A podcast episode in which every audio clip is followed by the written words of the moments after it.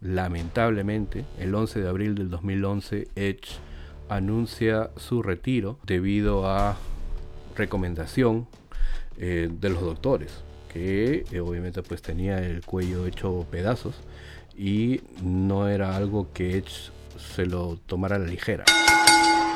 ¿Qué tal amigos? Bienvenidos a una nueva edición de Wrestling y Punto, su espacio favorito de lucha libre en español. Los saluda Dave316, le damos nuevamente la bienvenida y estoy en la grata compañía de mi gran amigo y compañero, reencontrándome con él nuevamente una semana más mi querido JF. ¿Qué tal JF? ¿Cómo estás? ¿Qué tal eh, tu experiencia solo de la semana pasada? ¿Qué tal Dave? ¿Cómo están amigos de su podcast favorito de lucha libre en español? Bienvenidos al canal de Wrestling y Punto. Un jueves más, hablando de lo que más nos gusta. Bueno, siempre es importante aprender cosas nuevas, ¿no? Este... Pero nada, estamos aquí para hablar de lo que más nos gusta, mi querido Dave. Y siempre al filo, que en traducción sería... Edge. Así que bueno, justamente en referencia a esa palabra, Edge, el señor pues Adam Copeland ha cumplido este 22 de junio ya 25 años de carrera dentro de WWF, así que eh, en esta semana vamos a recordar y rememorar algunos momentos eh, de la sobresaliente carrera de el Rated R Superstar, The Ultimate Opportunist el señor Edge. Así que vamos a seguir.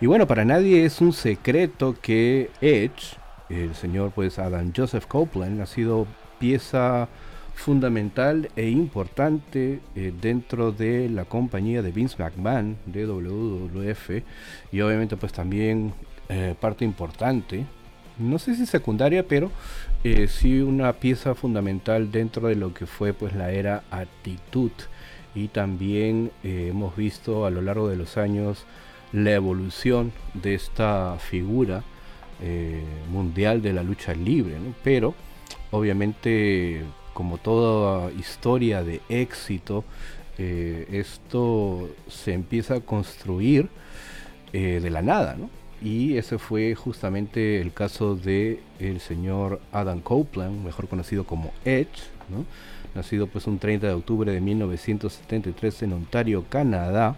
Y él ha contado en varias oportunidades que yendo al colegio, conoce allí pues a su mejor amigo Jason Rizzo, mejor conocido para todos en el mundo de la lucha libre como Christian. Y es a la edad de 16 años que eh, el joven Copeland asiste a WrestleMania 6, ¿no? Este WrestleMania que se llevó a cabo en el Skydome de Toronto, en Canadá, Esta lucha, ha dicho Edge, que eh, le haría tomar la decisión de convertirse en luchador profesional. Y es cierto que Edge eh, tuvo que trabajar mucho para poder conseguir este sueño y eh, ha contado en eh, varias oportunidades que eh, siendo hijo de una madre soltera, su madre Judy tuvo que trabajar muchas veces doble turno o tener dos trabajos para poder pagar las cuentas y también para poder solventar los gastos de mantener pues a, a, ella y a su hijo. ¿no? Esto dicho por el mismo Eche, como recordará JF en su discurso de inducción Salón de la Fama. al Salón de la Fama. Entonces, eh, con lágrimas en los ojos, obviamente, ¿no? Y, eh, bueno, fue así como también Edge eh, logró graduarse en radiocomunicación del Humber College en Canadá, ¿no? Su primer nombre dentro del circuito independiente en Canadá fue Sexton Hardcastle, llegando a formar una mancuerna justamente pues con su mejor amigo eh, Christian, eh, en ese entonces pues se llamaba Christian Cage, ambos se hicieron llamar primero Hard Impact y luego pasaron a llamarse The Suicide Blondes o los rubios eh, suicidas. También lucharon pues en Japón como uh, The Canadian Rockers. Ya en eh, mayo de 1996 reemplaza a quien iba a ser el oponente de Bob Holly, con poco tiempo de anticipación, en un house show en Ontario, Canadá, siendo presentado como eh, Sexton Hardcastle. Eh, luego de ello, recibe un contrato de desarrollo en 1997 y su primera lucha se da el 10 de noviembre de 1997 contra Glenn Colca, un ex luchador canadiense y también jugador de fútbol americano. Al día siguiente, el 11 de noviembre del 97, eh, se enfrentaría y derrotaría a Christian Cage. Eh, esta lucha eh, se puede ver en el DVD de Edge llamado A Decade of Decadence. Este título, recordarás JF que bueno, ya salió hace varios años, ¿no? Tiene Claro, tiene dentro de los extras esta lucha, ¿no? Entre Edge y Christian Cage que se dio pues en un shotgun. Eh, ahora, con respecto a, este, esta lucha, ¿no?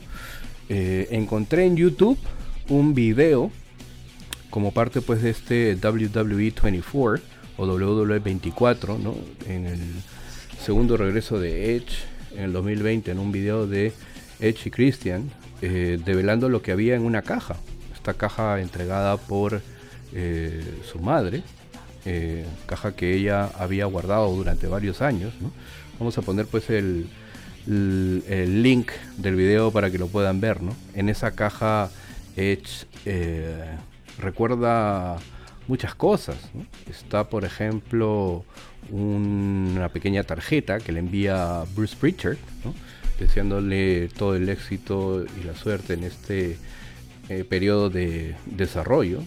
También pues vemos una pequeña, unos segundos de una imagen de Bruce Pritchard siendo manager de Edge ¿no? al empezar a, luchar para WWF. También vemos ahí este, un cómic que el mismo Edge eh, dibujó en sus años de adolescencia, imaginando cómo sería eh, consolidarse como este campeón. Y bueno, varias cosas allí, ¿no? Una, unas tarjetas de presentación. Dentro de esas tarjetas de presentación hay una, hay una tarjeta de Bret Hart, justamente. Interesante, ¿no? Todo lo que encontró pues ahí en esa, en esa caja, ¿no? Bueno, vamos a dejar la descripción del video allí en, en este para que lo vean. Ahora, la primera lucha televisada eh, de Edge fue grabada el 16 de junio del 98 y transmitida el 22 de junio. Eh, Edge se enfrentaría a José Estrada Jr. y sería presentado como, bueno, Edge, ¿no? Un personaje eh, solitario, callado, reservado, eh, enigmático también, ¿no? Copeland diría que tomaría este nombre de Edge en mención a una estación radiar de Albany, New York, ¿no? Ahora, su primera lucha en un pay-per-view llegó en SummerSlam de 1998, al ser el compañero misterioso de Sable para enfrentarse a Mark Merrow y eh, Jacqueline. Posteriormente pierde por primera vez ante las cámaras contra Owen Hart en el siguiente evento, Breakdown, de 1998 y eh, luego de tener un feudo contra el vampiresco personaje de Gangrel, este presentaría a Christian, quien en la historia eh, era el hermano de Edge, ¿no? Y eh, posteriormente empezarían a hacer mancuerna juntos o a hacer pareja juntos, ¿no? Y bueno, esta pareja, Edge y Christian, para resumir todo esto, bueno, se resume pues en varios campeonatos en pareja, ¿no? Siete eh, campeonatos en pareja con Christian, ¿no? Para ser eh, más exactos, eh, ganaría su primer campeonato individual, 24 de julio de 1999, al derrotar a Jeff Jarrett por el campeonato intercontinental en un house show en Ontario, Canadá, pero lo perdería al día siguiente en el evento Fully Loaded. Ya en el 2001, Edge comienza una carrera como luchador individual, en solitario, ganando su segundo campeonato intercontinental y también siendo pieza clave para el bando de la WWF en este ángulo de eh, la invasión. Ya para el año 2002 tendría un feudo con Kurt Angle. Recordará JF este feudo con Kurt Angle en el cual pues incluso eh, llega a perder la cabellera en una lucha Her vs. Her match, Judgment Day del 2002. Edge logra, digamos que, bueno, ganar la lucha, ¿no? Y, eh, bueno, Kurt escapándose durante todo el evento, ¿no? Hasta que finalmente Edge logra aplicar una dormilona, sentar a Kurt Angle en una silla de barbería y finalmente pues afeitarlo, eh, exacto. Y bueno, le da a Kurt Angle el look con el que conocemos al Olímpico hasta el día de hoy. Eh, en, el 2000, eh, en el 2013 Edge lamentablemente pues se lesiona y esto lo alejaría de las cuerdas durante un buen tiempo hasta que ya en el 2004 logra regresar y mantener un feudo contra Randy Orton por el campeonato ah, intercontinental. luego ya para el 2005 Edge logra ganar el primer combate de el Money in the Bank, ¿no? Ahora que ya estamos cerca a celebrar cerca a celebrar ese evento en Londres, ¿no? El primer ganador de un Money in the Bank ladder match eh, fue justamente pues Edge, ¿no? Eh, y obviamente pues todo el mundo se preguntaba cuándo es que Edge haría efectivo su oportunidad titular, cuándo canjearía ese maletín y llegaríamos a New Year's Revolution del año 2006 en este Elimination Chamber que logra ganar Cena y obviamente ese momento en el cual aparece Vince McMahon diciéndonos que nadie se mueva, nadie se vaya a casa todavía. O sea, sale Vince McMahon después del Elimination Chamber y dice no se vayan todos todavía, hay una lucha más, ¿no? Levanten la jaula, ¿no? Hay una lucha más este individuo está haciendo efectivo su oportunidad titular, Y bueno, sale Edge, canje el maletín eh, ante John Cena y logra coronarse campeón de WWE por primera vez.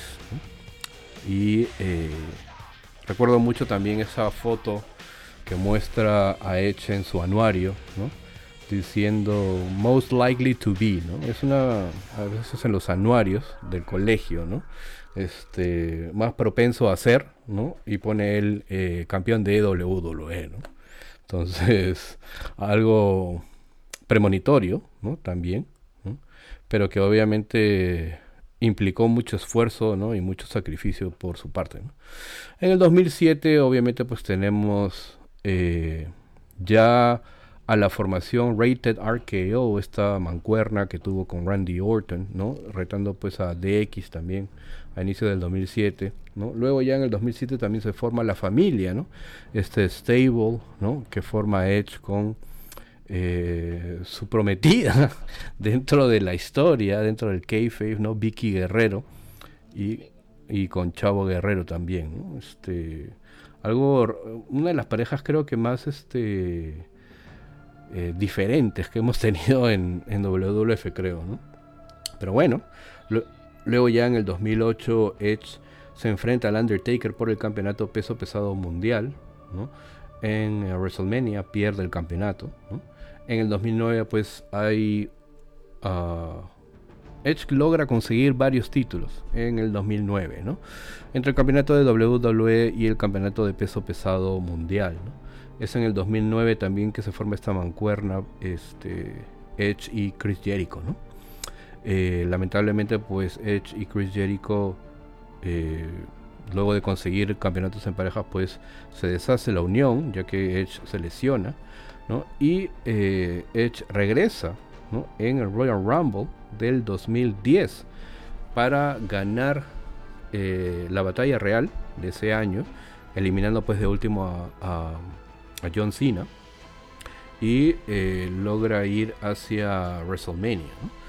Eh, luego en el 2011, luego de defender el campeonato peso pesado mundial contra Alberto del Río, lamentablemente, el 11 de abril del 2011, Edge anuncia su retiro eh, debido a recomendación eh, de los doctores, que obviamente pues tenía el cuello hecho pedazos y no era algo que Edge se lo tomara a la ligera lamentablemente tuvo que tomar esa decisión y eh, recordará JF que eh, Edge anuncia su retiro debido a la recomendación de los doctores, pero también debido a que Edge eh, se hizo unos chequeos, porque él sentía que eh, su cuello no estaba respondiendo o sentía molestias en su cuello, entonces menos mal que se hizo esos chequeos que arrojaron pues ese diagnóstico. Mira, eh, el tema, como una vez lo leí en una entrevista, ¿no? Este, un luchador puede lesionarse con una movida súper arriesgada o tan simple como con un paseo de cuerda a cuerda, ¿no? Y esto fue lo que sucedió con Edge, ¿no? Bueno, lógicamente Edge no pasó de un paseo de cuerda a cuerda, sino fue un tema más de, un, de una seguidilla de lesiones, la rutina con el mismo cuadrilátero, el tipo de lucha que, que Edge siempre ha demostrado, porque en la carrera de Edge, Edge debe ser uno de los luchadores que tiene más luchas en escalera, más luchas con estipulación, entonces esas lesiones no son de gratis, mm, son la consecuencia de tantas luchas, tantos años en el negocio, tanto, tantas luchas de escaleras y demás, ¿no? Entonces, uno puede lesionarse de la manera más simple, de la manera más este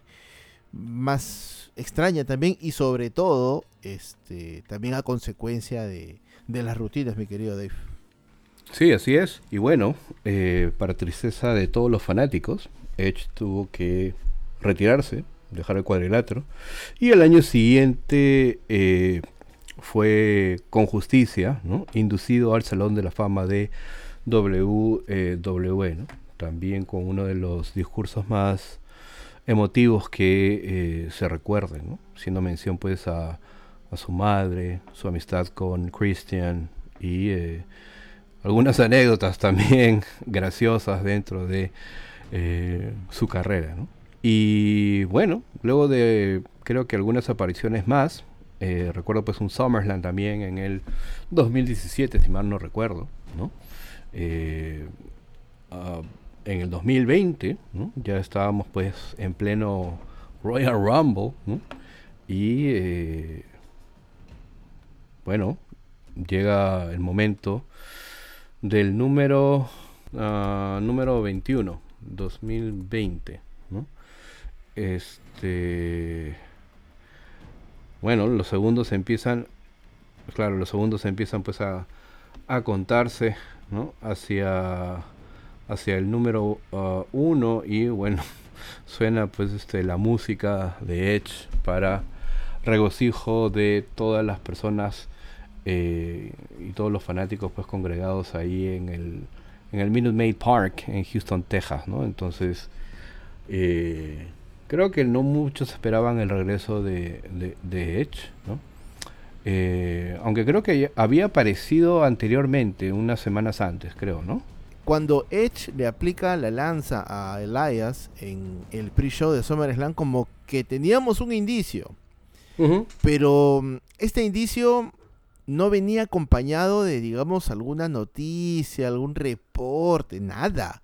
O sea, esto fue algo bien guardadito. Por ahí que tuvimos esa, eh, no sé si te acuerdas de ese video que salió en YouTube, que era Sheamus, este, que lo manejando bicicleta con Edge y alguien más y como que empieza a tomar un poco más de forma esto, ¿no? Pero era algo bien lejano, pues, algo muy lejano. Sí, algo, bueno, el hermetismo fue absoluto, ¿no? Y eh, obviamente bien jugado, ¿no? Porque mm. eso te demuestra una vez más que eh, este tipo de, de sorpresas, ¿no? O de regresos se deben hacer así, ¿no? Con el hermetismo más absoluto posible, ¿no? Este, guardarlo en 8, 15, 20 candados. porque, claro. Claro, porque si no, pucha. Pero bueno, eh, el rezo fue realmente apoteósico, ¿no?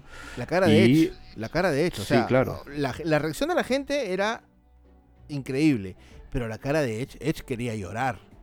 O sea, se aguantó llorar por el tremendo pop que le dieron. y era como que no sé, no sé, creo que le dio una taquicardia en ese momento porque el hombre estaba agitado, o sea, se le notaba agitado. Creo que quería tomar este impulso, respiraba de manera más profunda como para poder asimilar lo que estaba pasando, ¿no? Pero Fue un tremendo momento. Ahora, si empezamos a contar la década, ¿no? 2020 hasta, bueno, esos tres años, ¿no? ¿Crees que es el pop más apoteósico hasta ahora en estos tres años? Sí, claro, definitivamente, porque el hermetismo que hubo... Considerando que es pre-COVID, ¿ah? Sí, sí, claro, claro que sí. O sea, por lejos, porque uno espera que la superestrella se retire y ahí nomás quede, ¿no? O sea, digamos que eh, pasa a ser, no sé, manager, este entrenador y demás, ¿no? Pero con Edge, o sea, de Edge se sabía que eh, tomó una carrera pues este en la televisión, ¿no? Como, como actor. Sí, claro. tuvo participación en todo ese tiempo y cubrió esa transición, ¿no? Porque la transición suele ser de luchador a productor o de luchador a comentarista o de luchador a entrenador, pero de luchador a, estrella de televisión pocos pocos son los casos. Entonces Edge mantuvo eso en secreto y eso también se sabe pues en el documental, ¿no? En el 24/7 que incluso pues el señor 24, WWE 24. WWE 24, perdón, este este señor Tony Khan quiso ofrecerle llevárselo a su a su empresilla. Este, a su rebaño. Pero él, dijo, que no, por un tema de lealtad, porque Vince le había pagado los estudios.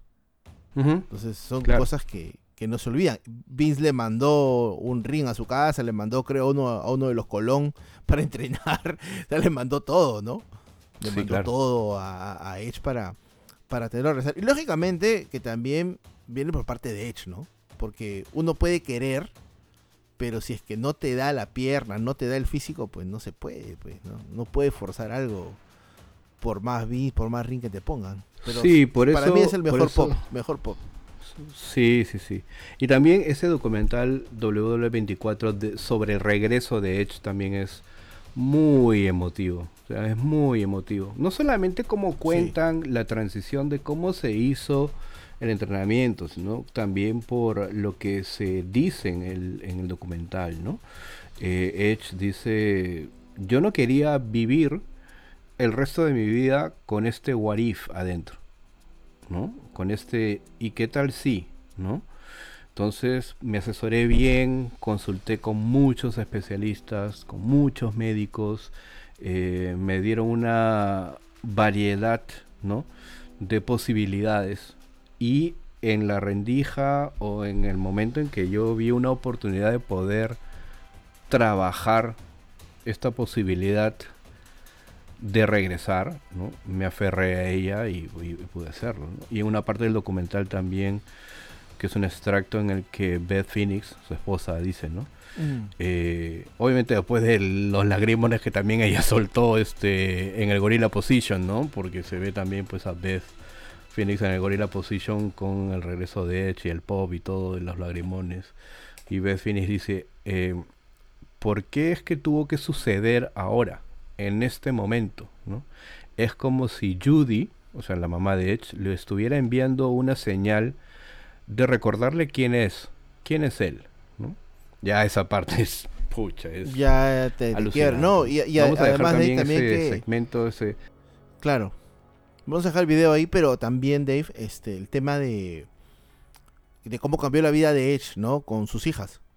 O sea, no solamente era el tema de la televisión, no solamente era el tema del retiro, sino era un Edge este, llevando a las hijas al colegio, siendo partícipe de las actuaciones, cosa que eh, sabemos por conocimiento que los luchadores, pues eso raramente, raramente lo pueden vivir, siempre están en la carretera. Entonces, pasa a ser un tema más humano que de gimmick.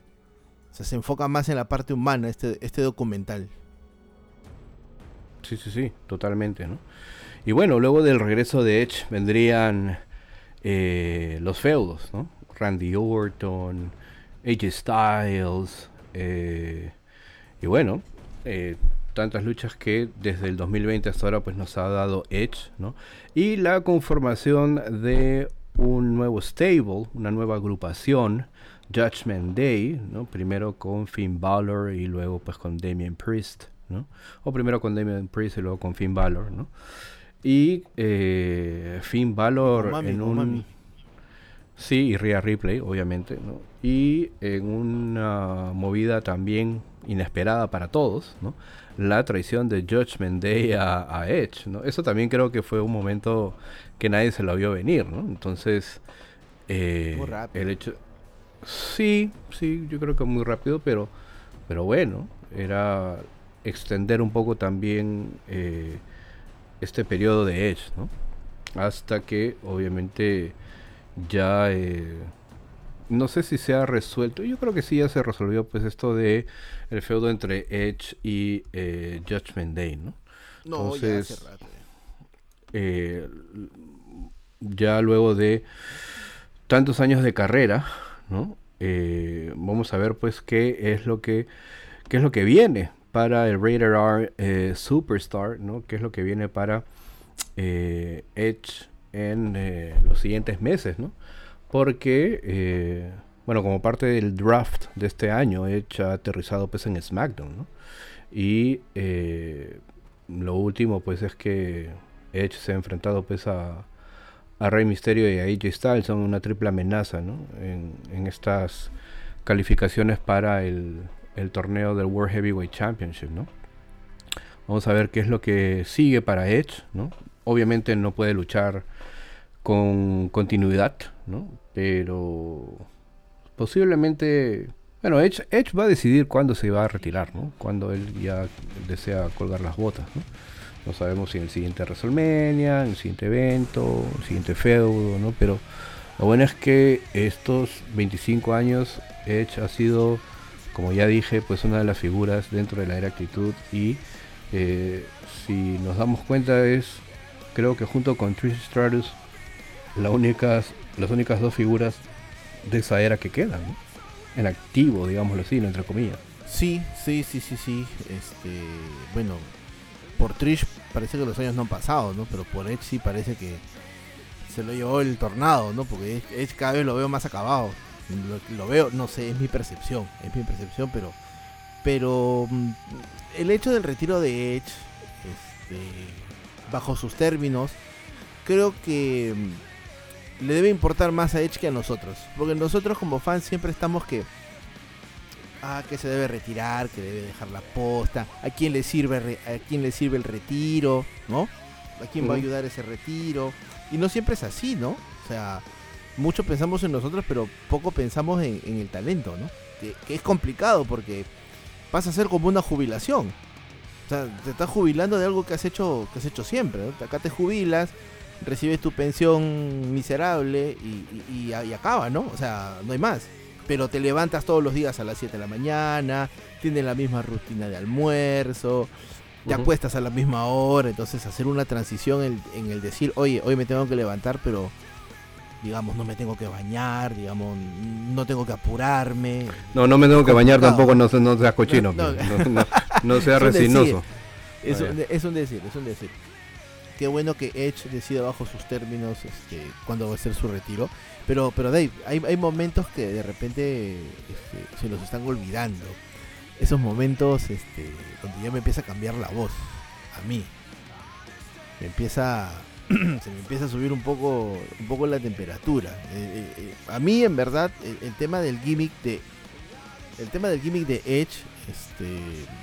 Con este polo de Rated R Superstar es un polazo. O sea, que se mueran todos los polos menos el de Austin 316 ni el Watt. Pero el que le sigue es el Rey de Dark Superstar. No hay otro polo que me acerque um, más a una superestrella.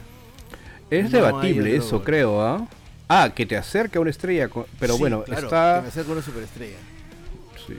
Eso también deberíamos de discutirlo en otra edición del podcast, ¿no? En los polos. No sé si lo hemos hecho, creo que no. No, no, no, no hemos hecho polos. No hemos hecho polos. Sería interesante. Todo menos polos. Claro. Pero, o sea, me refiero de que de que ese polo era todo. Y, y, otro modelo de polo acá, este, vamos a poner la imagen, voy a decirle al editor que ponga la imagen. Hay un polo este, de Edge que, que, justo está en este gimmick este, de la superestrella categoría R. Este, eh, sexo y violencia, ¿no? que tiene unos colores rojo y blanco que no son de la bandera del Perú, pero están bien puestos, ¿no? Otro polazo también. Bueno, otro golazo. de repente el señor JF aquí está acuerdo, recordando pues, años mozos hace 15, 16 años. ¿no? Pero bueno, Hace 15, hay 16 varios años. momentos de Edge que creo que eh, han contribuido a la formación de lo que conocemos como el Radar Superstar, ¿no? Entonces, en estos últimos años hemos visto un poco también Edge eh, retroceder o rememorar un poco eso, ¿no? Recuerda pues estas entradas tipo The Brood, ¿no? De la secta, ¿no? Este, las luces oscuras, Mm. eh, esta etapa de Rated R, Opportunist también, que fue genial, ¿no? Creo que los mejores canjes de maletín le pertenecen a Edge, sin ninguna duda, sin ninguna duda. Para mí, particularmente, este, me quedo con los canjes de Edge del 2006 y 2007. Este, a mí me podrán decir, no, Seth Rollins lo hackeó en WrestleMania y se metió por los palos. No, ya, bueno, esa vaina, para, bueno, al menos a mí, ¿no? No me causaron tanto impacto como los canjes del 2006 y eh, del 2007, ¿no? Y Ah, que le gana a Mr. Kennedy. Claro, exacto. Raw. y luego, Luego en las la grabaciones, canjea va. ante el Undertaker, ¿no? Entonces, y bueno, esa frase, esa gran frase de Claro. Cole, ¿no? Este, así no, ¿no? Así no, maldita sea, así no. Sí, sí, eh, es que es que Edge es el sinónimo de de el dinero en el banco. O sea, él es, él es la representación. Este, claro, lógicamente siempre era la duda cuándo y, de qué forma, ¿no? Que, que el- digamos que la primera fue una forma este, muy política, ¿no? Le entrego el maletín a Vince y, Claro. y me voy, ¿no? Este, y a partir de ahí ya vino el tema de llevar al árbitro corriendo, entregarle el maletín, aprovechar este de una manera más Aprovechar más la dura oportunidad. que, que el, el- el campeón aprovechar la oportunidad, aprovechar de que el campeón estaba caído, que ya había defendido el título y de ahí las diferentes mutaciones que ha tenido también este concepto, ¿no? Este concepto de que este lo, lo rifas, lo juegas pues por un por este por un título intercontinental, este canjeas este y no y no no cobras nada, este lo canjeas por un título midcard. Entonces ya como que el concepto Se ha perdió, deformado en siempre realidad, va a ¿no? quedar para los de la Se ha vieja escuela. Claro, para los de la vieja escuela va a quedar Edge como sinónimo de Sí. Money in the Bank. También Y bueno, mí, Edge también ha hecho un montón de cosas entretenidas dentro del cuadrilátero, ¿no? Entonces, el hecho de, de, de volverse pareja de Vicky Guerrero, ¿no? Por ejemplo, ¿no? El Sex Life Celebration con Lita también, algo muy controversial, ¿no? Entonces, eh, todas las tonterías que hacía pues con Christian también, ¿no? Este, el tocar el, el, No, no, Dave. y- el y- tocar el y- tema Claro, el- los sí, 5 claro, segundos, la ¿no? pose de los 5 segundos, el tocar el tema de entrada de Kurt Angle con Casus, ¿no? Que es este instrumento, ¿no? Tonto de viento, ¿no? Entonces, todas esas cosas, ¿no? Eh, pero sí, ¿no? Este, obviamente eh, vamos a este, ser espectadores, ¿no? De eh, lo que queda de carrera de Edge, ¿no? Y eso creo que, claro, para, para muchos que tienen nuestra edad o que han vivido pues la era actitud, ¿no? Y que también eh, en la actualidad de repente puedan ver un poco sobre la carrera de Edge, ¿no? Tantos momentos alucinantes. La lanza a Jeff Hardy en WrestleMania X7 en este TLC match, ¿no? TLC match 2, ¿no? Alucinante también. Pero nada, La lucha con Cena en Unforgiven. una tremenda lucha también Tremenda del lucha. 2006. ¿no? Entonces hay muy, muy, muy buenas luchas de, de Edge, la verdad. ¿no? Entonces, Y, y- buenas canciones también, Dave. Ojo, ¿ah? claro, no. La, la canción de entrada de Edge creo El que es una de por excelencia. es una de las más bravas y power que hay, ¿no? Esta canción eh, Metalingus, ¿no? Eh, tocada pues por la banda Alter Bridge, es un tremendo tema, ¿no? Creo que después del de Stone Cold creo que es mi favorito, ¿no? Entonces, Sí, es muy bueno. Aunque también ha tenido otro, ¿ah? el de, el, el de Rob Zombie también. El Never Gonna Stop. sí, sí. que está en el Force Aggression, ¿no? pero en el Force, no, en el, Forcible Entry. Forcible Entry, exactamente. Entonces, nada, ha sido interesante JF repasar contigo los mejores momentos de Rated R Superstar, el señor Adam Copeland, mejor conocido para todos como Edge. No se olviden, como siempre, eh, suscribirse, darle like al video, comenten, compartan el video, suscríbanse a nuestro canal de YouTube si es que todavía no lo están. Y bueno, vamos a ya con el tiempo pues tratar de ser un poquito más constantes, digámoslo así, en, en la actividad del el canal de YouTube. Así es, y bueno, como siempre agradecerle a las personas que nos escuchan, que nos permiten ingresar en su día a día, a los que todavía no se han suscrito, suscríbanse, a los que ya están suscritos, inviten a sus amigos a que cada jueves, y no solamente cada jueves, sino ya en julio, como dice por ahí, se vienen cositas en julio, este, las cosas van a, van a tomar otro rumbo, pero un rumbo para bien un rumbo para bien. Y nada, seguiremos aquí siempre hablando de lucha libre en el canal de Wrestling y. Así que sin nada más que decir, un abrazo para ti Dave, un abrazo para todas las personas que nos escuchan. Se cuidan. Bye.